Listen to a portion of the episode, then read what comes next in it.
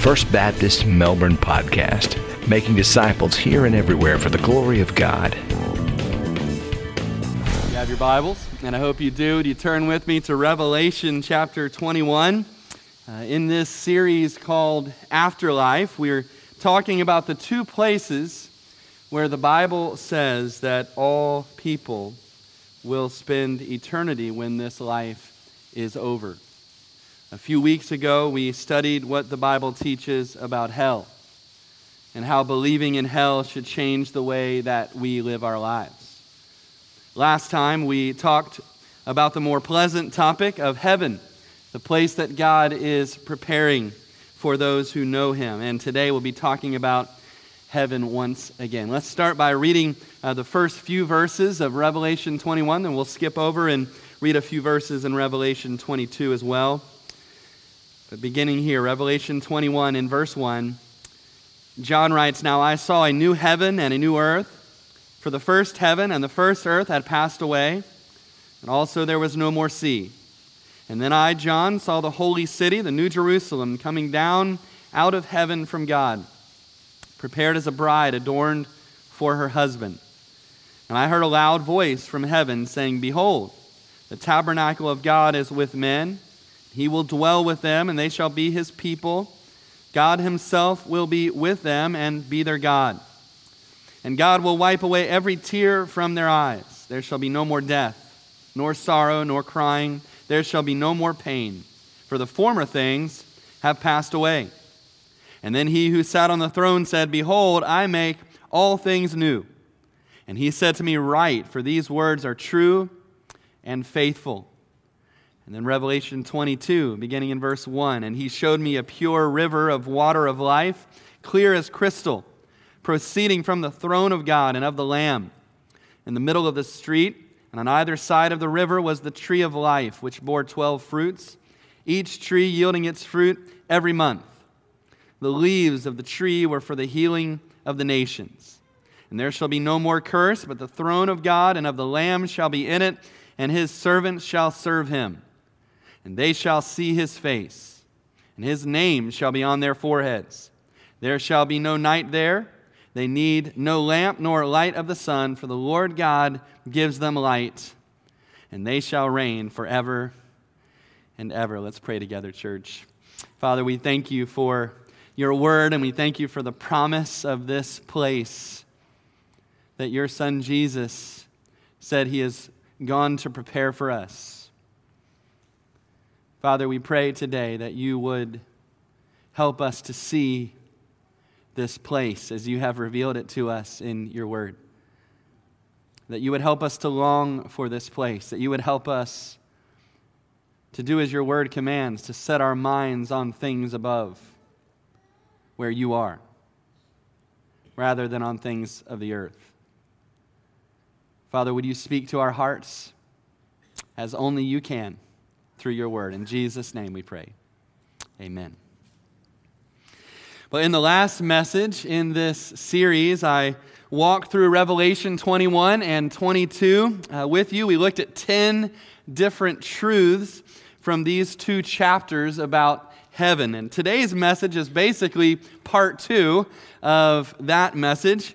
And so, what we're going to do today is a little bit different than our normal pattern. With, with the groundwork that we have already uh, put in place last time, I want us to do a couple different things today. First off, I want us to take a few of the themes uh, that we looked at last time and, and unpack them a little bit more from the rest of Scripture and show how understanding heaven as God has revealed it to us in His Word helps to tie together some of the themes, uh, themes that we actually see showing up in the very beginning pages of the Bible. And then after we do that, I want to take some time and answer some of the most common questions about heaven uh, that folks sometimes will have. And then before we're through, I want us to talk about how believing in heaven, believing in this doctrine that has been revealed to us, should change the way we live our lives right now. And so that is the plan for our time together today. And again, as we get started, uh, let's look at a few of these themes that show up here in Revelation 21 and 22, but are really broad, sweeping themes that start way back in the first chapters of Genesis and all find their resolution in heaven in Revelation 21 and 22. There's really a lot of themes that we could talk about, but I'm going to limit uh, our discussion to four of these themes today. And the, the first theme is this the theme of recreation. Recreation. That we go from life on this earth to life on a new earth. And look at how John describes it again at the beginning of Revelation 21. Now I saw a new heaven and a new earth. For the first heaven and the first earth had passed away, and also there was no more sea. And then I, John, saw the holy city, the new Jerusalem, coming down out of heaven from God, prepared as a bride adorned for her husband. This text says that one day God will create a new heaven and a new earth. And then he says in verse 2 that the new Jerusalem, the capital city, uh, of heaven will come down out of heaven to the earth, and it is there on this new earth that verse 3 says God will come and live with us. And because heaven is wherever God is, if God is going to come and dwell with us on this new earth, then one day heaven will literally be on earth. Heaven and earth will be one. And I think that truth in itself may be a new truth for many of us. I think it's easy to kind of read right past where it says that God will create a new earth and not realize that that is where the eternal heaven is going to be, that we're going to live forever on a new earth. And, and, of course, that brings us back full circle to where the Bible first began, the very first words of the Bible. In the beginning, God created the heavens and the earth. And here in Revelation 21, John says, I saw a new heaven and a new earth. For the first heaven and the first earth had passed away. Now, when he says that, when he says the first heaven and the first earth had passed away, there is a debate about what that means. There are many Christians who believe that God will completely burn up the present earth and will start over, as it were, with a new earth from scratch that he will make after he totally and utterly destroys the first one. And that's based in part on a passage in 2 Peter 3, where it does say that God will destroy the earth by fire in a similar way to how he destroyed the earth by water in the days of the flood. Uh, but what I would say to that is that if the flood is the analogy that we are supposed to be thinking about, what happened during the days of the flood? Did God utterly take the earth away and put a new one in its place? No, he did not. He destroyed the surface things of the earth through the waters of the flood, and then he recreated the earth. I believe that's what he's going to do with the new earth as well. That he won't get rid of the earth entirely and put a new one in its place, but he will recreate the earth so that it is fundamentally a new earth, but it is still the earth. And one thing that we need to understand if we're going to really grasp this idea of God remaking the earth is we need to remember that what is wrong with the earth right now is because of us. And God's creation was declared good in Genesis 1 and 2 before Genesis 3 happened. But when Genesis 3 happened, when Adam and Eve fell into sin, one of the curses that God handed out was on the ground itself. The world right now is fallen and under a curse. Why? Because we are fallen and under a curse. That the world is marred right now and distorted from what God originally intended it to be because we are marred and distorted from what God originally intended for us to be. And sometimes I think we forget that, that the doctrine of sin, the doctrine of the fall, extends farther than us. It extends all the way to creation itself. Creation, in short, is messed up because we're messed up. But thankfully, here's the good news the doctrine of redemption is also bigger than us.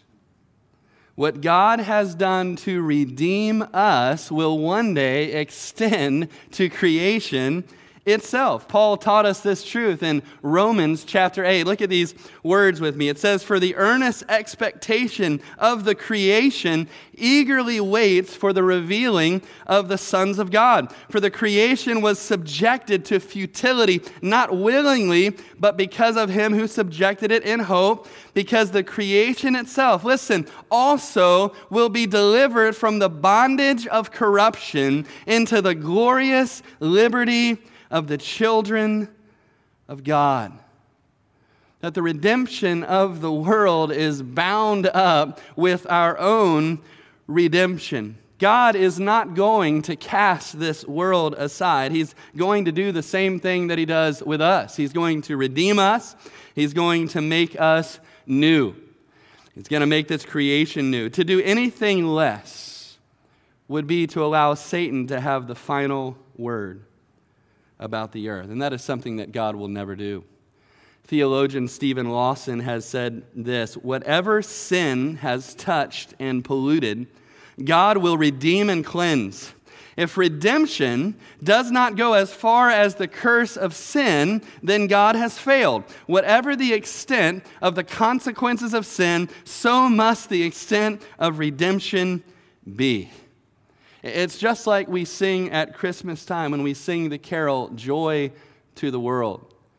Maybe you remember that it has these words in it No more let sins and sorrows grow, nor thorns infest the ground. He comes to make his blessings flow far as the curse is found. The redemption that Jesus has won will extend every bit as far as the curse. God will redeem and recreate the earth for us to live in forever and ever. The best book that I have ever read, read about heaven is Randy Alcorn's book entitled Heaven. Uh, I believe it is a new classic book that uh, I really believe if the Lord tarries, the church will still be reading 100 years from now. It is a lengthy book, but if you're so inclined to study more about this topic, I'd highly recommend Alcorn's book to you. And he writes this that uh, God says to us that we're going to live on a new earth. And he doesn't say that by accident. He doesn't choose those words haphazardly. And if he says that we're going to live on a new earth, then the closest parallel for us to understand what that new earth will be like is the present earth. Uh, otherwise, why would God have called it an earth? And so he says, instead of looking up to the clouds and trying to imagine what heaven will be like in some ethereal place, he says the best way to think about what the new earth will be like is to look around us at the rivers and the trees and the mountains of the earth. The truth is that heaven will be a lot earthier than we think. But it will be an earth like we've never seen before. It will be an earth somewhat like the one that Adam and Eve briefly got to enjoy before they fell into sin, but even better. It will be an earth that is free from the curse, an earth that is free from the effects of sin. It will be an earth where nothing sinful happens. You know, maybe sometimes you are out in creation and you're just enjoying a beautiful aspect of God's creation, like the sunset or the sunrise or the mountains or the trees and something inside of you says you know what? I just i just wish that heaven could be something like like this. But without the pain without the sin without the death and what we read in scripture is that is exactly what heaven will be like. Something very much like this but without the sin without the pain and without the death on a new earth.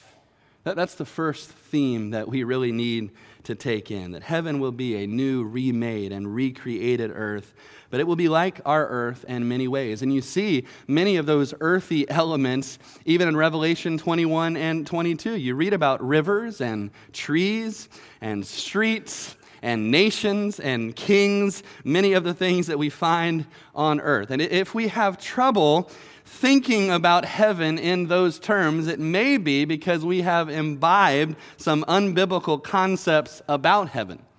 Thinking about it as an ethereal place, somewhere far off where we'll float around forever, but nothing could be further from the truth. And that really connects with the second theme I want us to think about more quickly. That's the theme of the resurrection.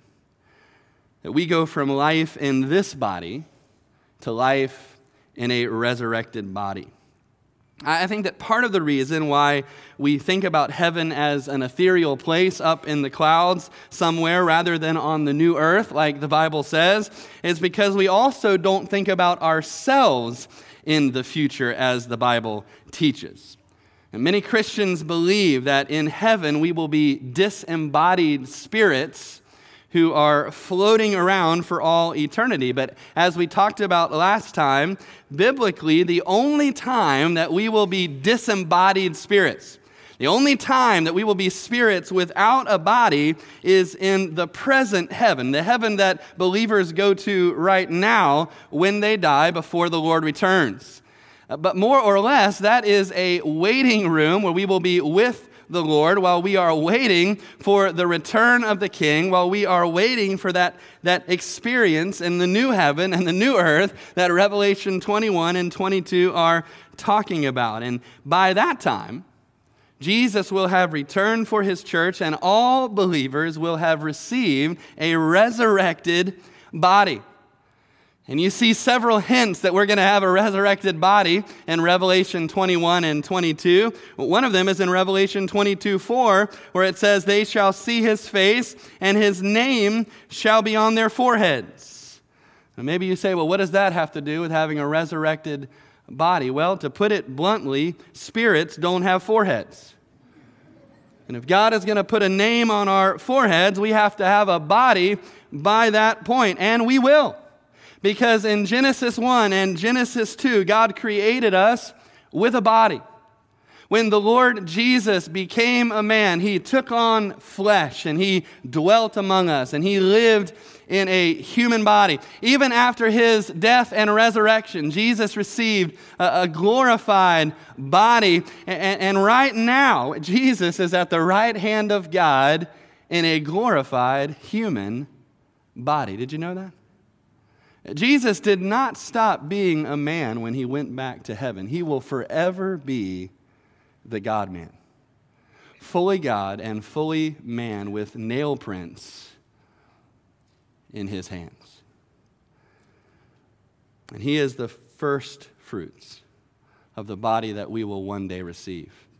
Paul wrote this in 1 Corinthians 15. He said, One day we'll be given a glorified body, like the glorified body the Lord Jesus has now.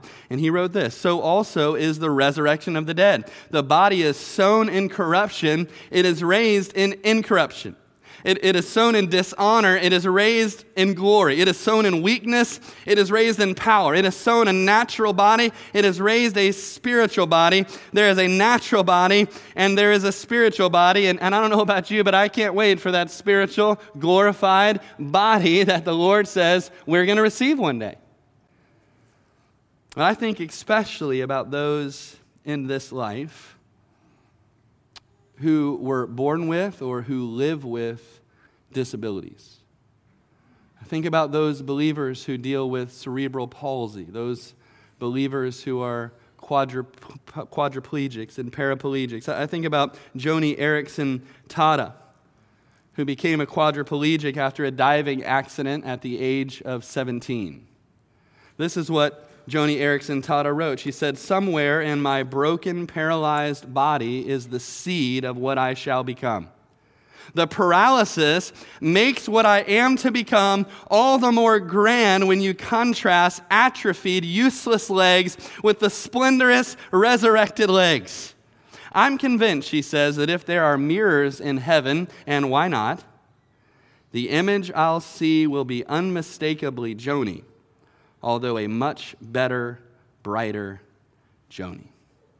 And God will grant our sister Joni a new resurrected body on that day, and He will grant one to each of us who are called by His name. And that truth about heaven matters. It matters not only because at the beginning of the Bible, God created us as embodied people, but it matters because if God is going to redeem all of us, then he must redeem us body and soul. And it also matters because of something we're going to talk about in a few minutes. If in heaven we are just a spirit without a body, it's hard to imagine what we will be doing for all of eternity. But if in heaven we are embodied spirits, as the Bible teaches, and how exciting is that going to be? To be able to explore for all eternity in our resurrected, glorified bodies the new creation that God is preparing for us. There's the theme of recreation. There's the theme of resurrection, but thirdly, we can't miss this theme of our relationship with God. That we go from banishment from the presence of God to basking in the presence of God. And this is what should excite us about heaven the most that we get to be with our God the God who made us, the God who saved us, and we get to be with him and experience him in a way like never before. Uh, again, you see that in Revelation 21 3, where three times it says God will be with us. Behold, the tabernacle of God is with men, and he will dwell with them, and they shall be his people. God himself will be with them and be their God. And then over in Revelation 22, in verse 4, we read these beautiful words They shall see his face.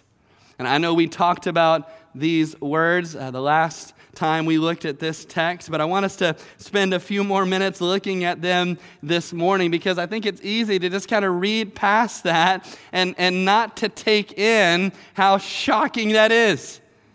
That one day we get to see the face of Christ. You know, if you go back to the Garden of Eden, you remember that Adam and Eve, before they fell into sin, got to enjoy very close, intimate fellowship with God. They got to walk with God in the garden.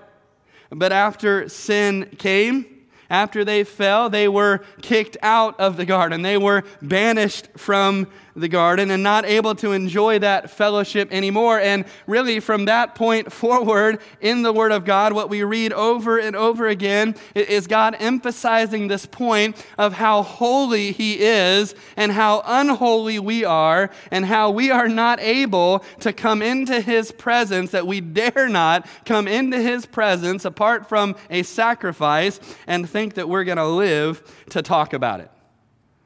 Maybe you remember the high priest who once a year was allowed to go into the Holy of Holies, where the presence of God especially dwelt.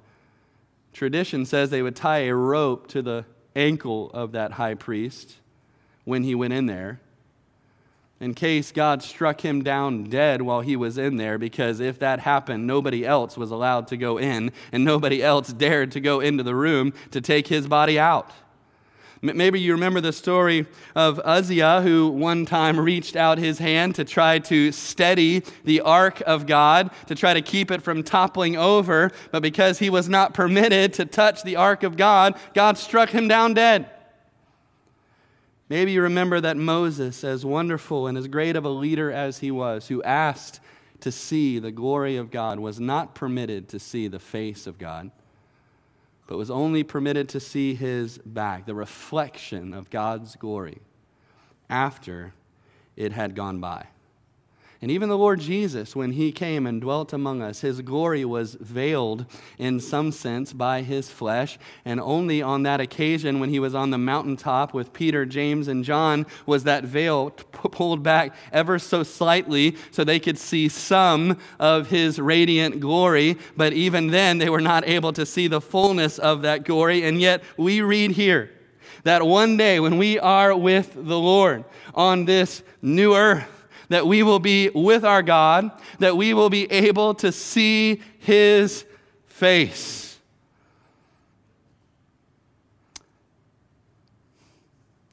And we will live to tell about it. As Alcorn says, not only will we see his face and live, but we will likely wonder if we ever lived before we saw his face. Theologians have called this moment when we see the face of God the beatific vision. It means a happy making vision, a happy making sight. And what a happy sight it will be. I, I, don't know about you, but I've often wished that I could have lived 2,000 years ago. Have you ever wondered that? If you could have lived 2,000, if you could have been on the earth at the time when Jesus walked the earth. If you could have been there somewhere in the crowd, if you could have witnessed his miracles, if you could have been sitting there the day that he gave the Sermon on the Mount. In church, what we're reading here is that one day we will get to do all of those things. That one day we will get to be with Jesus on this new earth. We will get to see him. We will get to hear him. But we will not be banished from his presence. We will be basking in his presence because of the grace of God, because of what he has done to redeem us through his death and through his resurrection. We've looked at the themes of recreation and resurrection and relationship. There's one more theme I want to mention. Only have time just to touch on this quickly, but it's the theme of rule. That, that we will go from dominion over this earth to reigning and ruling with Christ over the new earth. In Genesis 1, God gave Adam dominion over the rest of creation. But of course, when Adam and Eve fell into sin, that changed our ability to exercise that dominion in a way that pleases God. But to borrow a phrase from C.S. Lewis, God has not given up on his plan for the sons of Adam and the daughters of Eve to rule over his creation. And what we read in Revelation 22 5 is that one day we will. He writes, and they shall reign forever and ever. Christ will reign as the undisputed King of heaven and earth. And we who are called by his name, who are his co heirs, the Bible says, amazingly, shockingly, will reign with him. I also just mentioned that the Bible says that positions of leadership in God's new creation will be given out based on our faithfulness to God in this life. Jesus taught that repeatedly if we are faithful in a few things, God will put us in charge over many things. And it may be surprising to us who ends up in those positions of leadership, who ends up, as it says in Revelation 21, as the kings of the earth. It may not be the megachurch pastors who end up in those roles. It may be someone even now who is cleaning a restroom or serving in the nursery, changing diapers. One of the things I love about this church family is that there are so many in this church family who have such a humble, selfless, Christ like heart. And when that day comes, I would be privileged and happy to serve under your leadership. I know the doctrine of heaven raises a lot of questions in our minds. And while we aren't given the answers to every question that we have about heaven, we are given the answers to many of them. In Randy Alcorn's book, he tackles dozens and dozens of these questions and gives biblical answers to them. I just want to hit on seven of the most commonly asked questions about heaven. Here is the first one Will there be space and time in heaven? And the answer to that question is yes. Now, there is in some circles this rather odd concept that in heaven uh, it will be kind of a spaceless, timeless place, but that concept is not found in the Bible. Uh, some people argue from the King James version of Revelation 10:6 where it says time will be no longer, but in most other translations including the New King James translation, that phrase is translated more accurately to read there will be no more delay. In the context of that passage, it's saying not that there will be no time in heaven, but that at this point in Revelation, there will be no more delay before the judgment of God comes upon the earth. And as you read through Revelation, you notice a sequence of events. You notice the passing of time. You notice one trumpet that is blown after the next, one seal that is opened after the next. And even in Revelation 22, we read about a tree of life that produces fruit every month. There is time in heaven, but it is time that will go on without end. Of course, there's also space in heaven. We will live out our eternal existence on a new earth where the capital city of the New Jerusalem comes down and is described to us in great detail in Revelation chapter 21. So, yes, there will be space and time. Here's question number two Will we be ourselves? And some people teach that we will be absorbed into the divine when we get to heaven. They think that because we'll be perfect, and that we'll be like Christ, that we will all be exactly the same in every single way, that we'll lose all of our distinctiveness, all of our personalities, the things that make us us, but the Bible nowhere teaches that. Some people also say that when we get to heaven, we will become angels. But that is not a theological concept, that is a cinematic concept that for many people comes from the movie It's a Wonderful Life. As great as it is to see Clarence get his wings, the Bible does not teach that we become angels in heaven. Angels are angels, and people are people. When we get to heaven, we won't all become angels, and we won't all become the same person and lose everything that makes us us. God is not most glorified in uniformity, but God is glorified in unity in diversity. In Revelation chapter 7, we read that we're going to retain even our ethnic distinctions.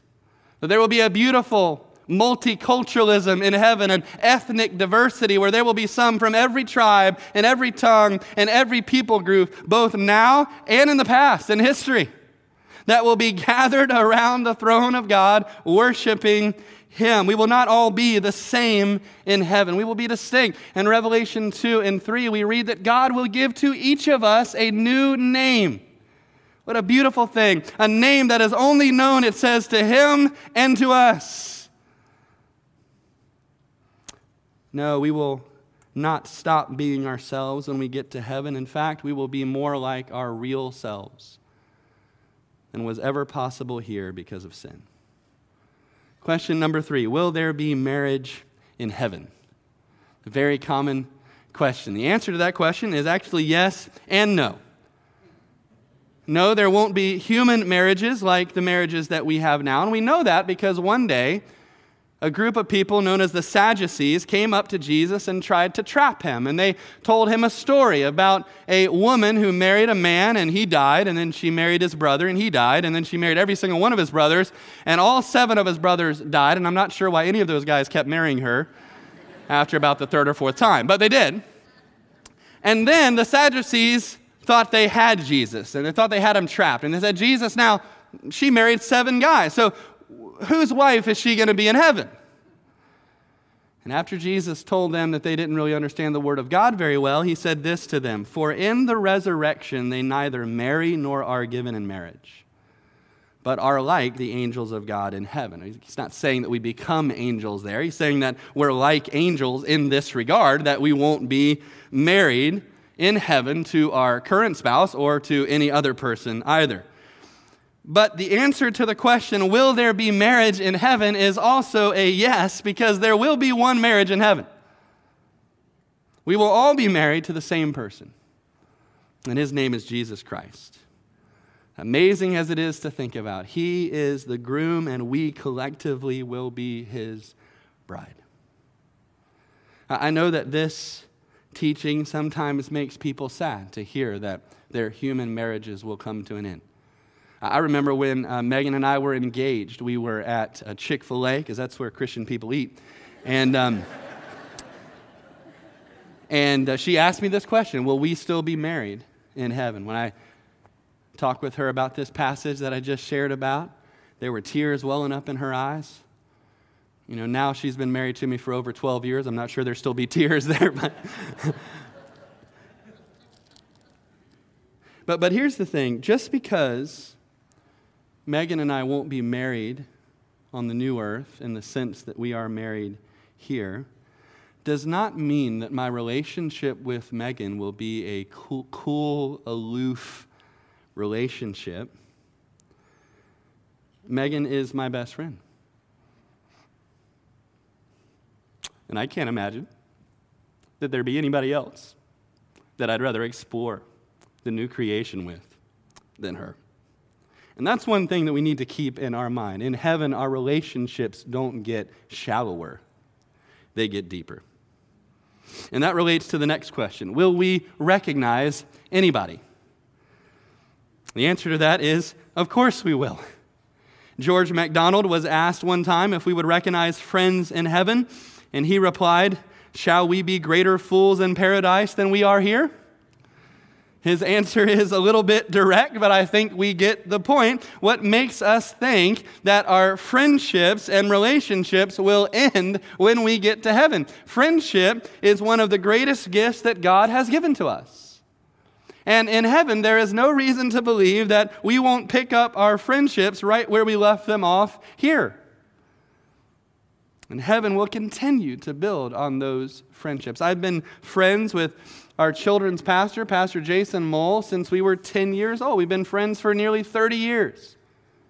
I pray that we'll be friends for another 40 or 50 or 60 years here on this earth, but I'm also looking forward to 300 million years of friendship and counting on the new earth with Jason.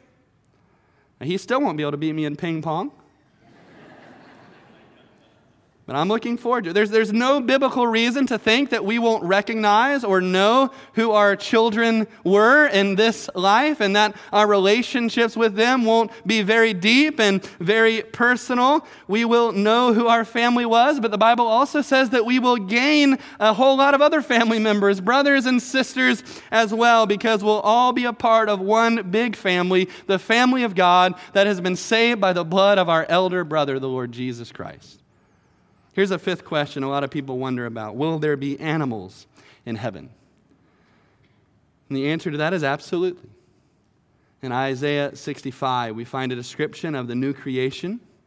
And it says in verse 25 The wolf and the lamb shall feed together. The lion shall eat straw like the ox. The dust shall be the serpent's food. They shall not hurt nor destroy in all my holy mountain says the Lord. Animals will be there, but they won't be attacking and feeding on each other as they are here on this earth. If you think about it, animals were present in the Garden of Eden with Adam and Eve. Animals were present when God recreated the earth in the days of Noah. The Lord had Noah save the animals on the ark with himself and his family. And you think about it, animals were even present at the birth of our Lord Jesus Christ. And according to Scripture, animals will be there on the new earth as well. Another important question is this one, number six Will we learn anything in heaven? And again, the answer is an emphatic yes. The Bible does not teach that when we get to heaven that we will be omniscient, knowing everything like God does. Now, what we know when we get to heaven will be accurate, Anything that we misunderstood here will be corrected, but we will not know exhaustively like God does. 1 Peter 1 says that even the angels in heaven still don't know everything. And there are things that they long to look into. And I think that's exciting. That we will have all eternity to learn and discover more and more about God, who, by the way, we will never get to the bottom of and we will have all eternity to learn more about this creation that he has made. Jesus said in Matthew chapter 11, Come to me and take my yoke upon you and learn from me. And we will not stop learning from Jesus throughout all the days of eternity. What a privilege it will be to sit at his feet and learn more and more. One final question, and then I want to talk about a few things we can take away from all of this. Here's number seven What will we do there? What will we do there? And, and, usually, this question is asked because it springs from a place uh, uh, uh, of some of the unbiblical assumptions about heaven uh, that we have already talked about. Like it's not a real place, that it's not really on, a, on the new earth, that we won't have real bodies. And so we kind of wonder what we're going to be doing floating around on the clouds for all of eternity. But once we understand that we will be living on a new earth with a new resurrected, glorified body, then I think a better question is not what will we do there, but what won't we do there? Now, we know we won't sin there. And with sin out of the way forever, everything will be in front of us. There's no reason to think that in heaven we won't continue to explore and invent new technologies Maybe we'll finally get that hoverboard technology we were promised in Back to the Future. We'll continue to make music, continue to make art, we'll continue to work because work was created before the fall. Work is a part of what makes us human beings. To work and find enjoyment and pleasure in our work that is done to the glory of God. There's also no reason to believe, by the way, for the sports fans in the room, that we won't continue to play sports. Now, uh, Alcorn talks about someone who said to him that he didn't want to play golf in heaven because it would get boring hitting a hole in one every time. I think it would take a while for that to get boring for me, but the Bible doesn't say that we will become experts at everything immediately upon entering heaven. It also doesn't say that we will be equally as good at everything as everyone else. I'll probably be just as bad at golf in heaven as I am now. but I'll have all eternity to get better. And some of y'all who have played with me know that still might not be long enough. the answer to that question, what will we do in heaven, is almost limitless. And I'm sure we'll invent new things to do. That have never been invented before, but in everything we do, we will be in the presence of God. And everything we do will be done as worship unto Him. Before we close, just one more important question How should believing in heaven change the way I live? God has not told us about heaven in His Word for us to do nothing with it. He wants this doctrine, our belief in heaven, to change the way we live our lives. Here are several ways it should change the way we live our lives. Because I believe in heaven, I should always have hope should always have hope. Christians have no reason to be pessimistic. No matter how difficult life may become, I can take heart because I know, as one person has said, that this is as close to hell as I will ever get. I know whom I have believed, and I am persuaded that he is able to keep that which I have entrusted to him until that day. Heaven is my destination, and I pray that it is yours. Spiritually speaking, we're already there, sitting at the right hand of Christ, and one day we will be with him forever and ever. As a Christian, I should always have hope, and so should you. Number two, I should have no fear of death. Death is our last enemy, but death has already been defeated by our Savior Jesus Christ. Death has been swallowed up in victory, as Paul writes in 1 Corinthians 15. And so, whenever death comes for me, whether that is 50 years from now or whether it is tomorrow, it is not the end for me, it is only the beginning. As C.S. Lewis famously wrote at the very end of his Chronicles of Narnia series, he wrote this All their life in this world and all their adventures had only been the cover and the title page. And now at last, they were beginning chapter one of the great story which no one on earth has read, which goes on forever, in which every chapter is better than the one before. Also, because I believe in heaven, I should live a holy life. As John wrote in 1 John 3, verse 3, everyone who has this hope in him purifies himself just as he is pure. Because I know that one day very soon I will be with Jesus, because I know that He has seated me in the heavenly places with Christ Jesus. I know that the Spirit of God is at work in me right now, making me more and more like Jesus, getting me ready for an eternity that I will spend with Him. And the more our minds are fixed on these truths, the more we think about the hope of heaven, the greater purity we will live with in the here and now.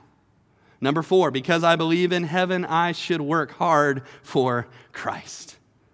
The Bible tells me that nothing that I do for Jesus Christ will be wasted. That even the smallest things that I do for Him, even giving a cup of cold water to someone in the name of Christ, that God sees it and that one day God will reward it. What we do for Him matters.